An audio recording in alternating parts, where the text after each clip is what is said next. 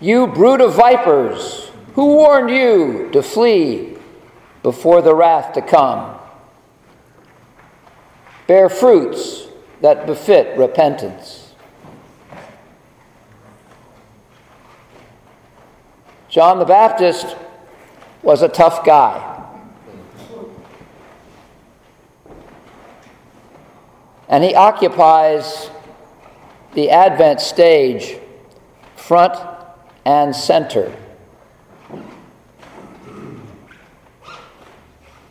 Confronting the people with a call to repentance.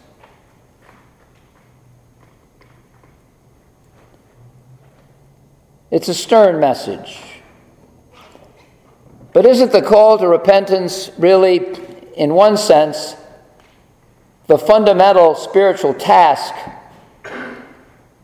that we as individual people are engaged in. Repentance is really a call to come to our true selves. It's a call to self examination, it's a call to renewal. It's a call to open our hearts to God in a new way. The way I see it is God has created each one of us special, unique, different. We all have particular gifts, and God is involved with each of us calling to use those gifts in the best way. And so we're making our way through life. And from time to time, we have a vision of where we're meant to go and how we're meant to use those gifts. And so we move in that direction. The problem for us human beings is we have a knack for getting off course, a knack for losing the vision, getting disconnected from where we're meant to go. Now, part of it is that where we're meant to go keeps changing as well. So it is a problem of reflection or challenge of reflecting, of trying to discern where we're meant to be, what we're meant to do now. And so we make our journey. We come to places like this to reflect, to pray, to, to open our hearts, to try to understand where it is God wants us to move now. And when we have another moment and we see where the true path is for each of us, we turn again and move in that direction. The act of repentance it's a lifelong challenge for each one of us. The work is never over until it's over. And so, John's call to repentance, an ongoing process of looking within ourselves to see where we are in relationship to where we're meant to be, and to move in that direction to use the gifts and talents that God has given each one of us in God's service for God's greater glory. So, John the Baptist occupies that stage, and I think one of the things that is so important for us as we look at the biblical stories is to see ourselves in relationship to these people, perhaps develop relationships with them. Over the years, as we keep the season of Advent, John the Baptist occupies the second and third Sundays of the season. What other things can we learn from John? What other things do we need in our time to pay attention to that John teaches us? One of the fascinating things about John is that the Word of God came to him at all. In the beginning of that third chapter, you have this litany of all the powerful people in the world the Emperor Augustus, and Herod, who's tetrarch of this or that, and Lysanias, who's the governor here and there. And the word of God comes to John in the wilderness. Well, wasn't the word meant to go to Augustus and Lysanias and Herod and Annas and Caiaphas, the high priests? I mean, they're the people who control the destiny and the future of the world of that time. But the Word of God didn't come to those people, It came to John in the wilderness, in a strange place, off the beaten track. So, one of the important things is for us as spiritual people is to pay attention to what's happening at the margins, at the fringes of our lives. The people who come to us from places that we least expect them to come to us from. The people who are least like us. The people who are on the other side of the boundaries that tend to identify us socially, economically, ethnically, residents of a particular part of the city, whatever those things are, to pay attention to the other side. And to also listen, listen deeply to what they're saying and try to learn and develop that relationship and also have the opportunity not only to listen and to pay attention to those people coming from the edges, but to build those relationships with them and to share our own stories with them. The values and things that we think are important as well. That way, we begin to build a society that breaks down some of those barriers, some of those things that separate us. Because that's one of the keys making this world a brighter and a better place.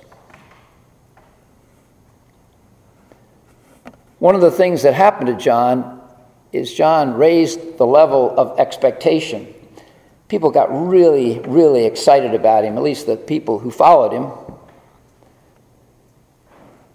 And they wanted to make him the Messiah. And John would have none of that said, I came to baptize you with water, but there's one coming after me who's going to baptize you in the Holy Spirit and with fire. It's this sense of being an instrument in John, that the focus is not on him. He's not the epitome, he's not where it ends. But the next chapter is important. John's chapter has been important, but the next chapter is important as well. It's this whole sense, as we look at John, about passing the baton, that you and I have faith in our time, or we, we're here in this place, you know, for a time. And we actually got our values. We're not here for nothing. We're here because somebody touched us with faith or made developing our spiritual lives important in some way. And so, and however we do that, we've tried to respond to that. And so we come to a place like this on a Tuesday night, late in December, the third, just off the third Sunday of Advent. So we're here. And in a sense, we carry the baton of faith, of spirit hope in our time.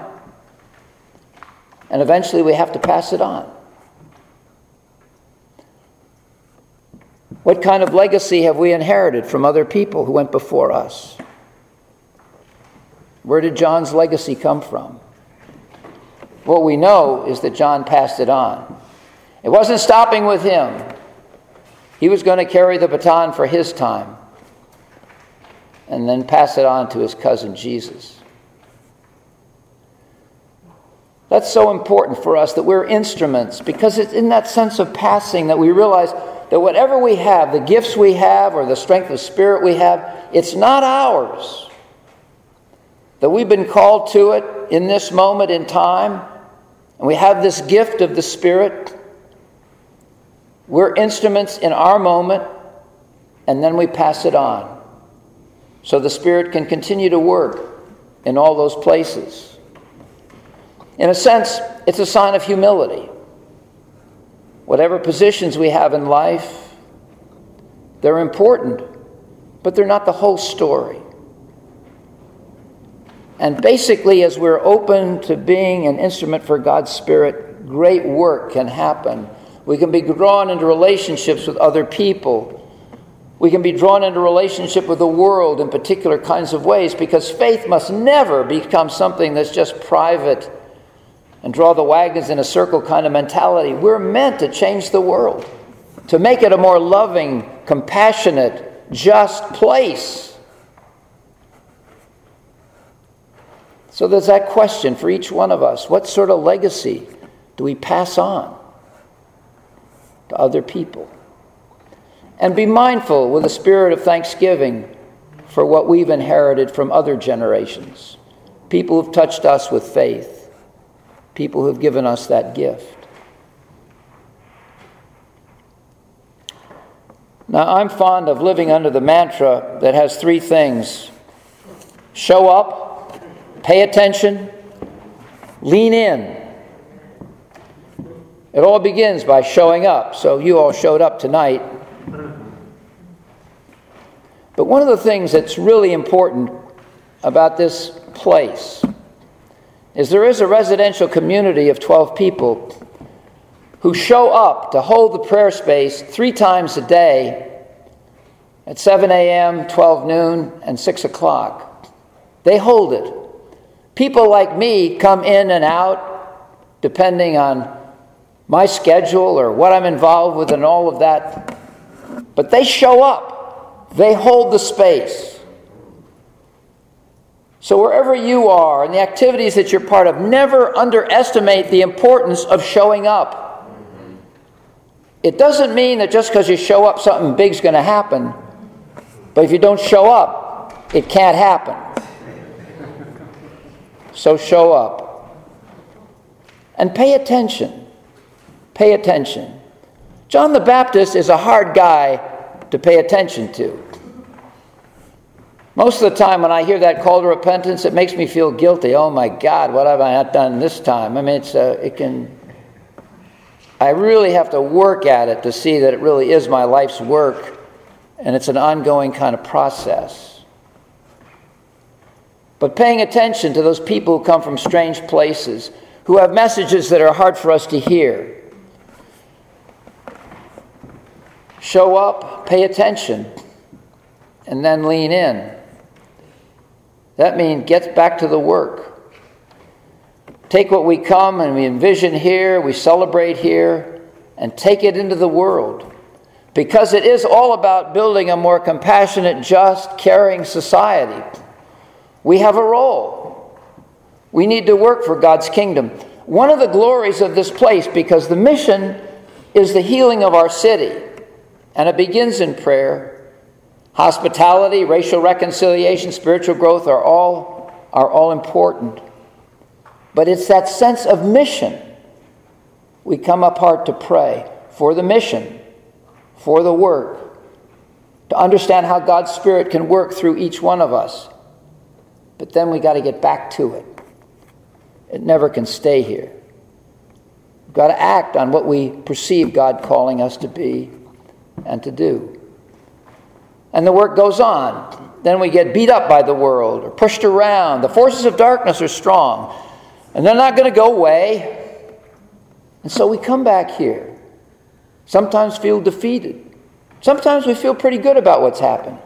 But again, to offer it all up in prayer and to find the strength to discover what the next step is and then to move out again to bring something of God to a broken and a confused world, to make it better.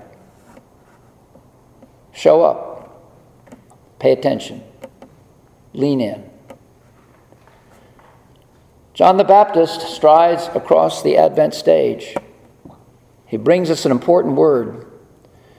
And the Advent season continues to unfold. Next week, we hear about the announcement of the birth and then it's on to Christmas. And so the spiritual life of God in our world continues.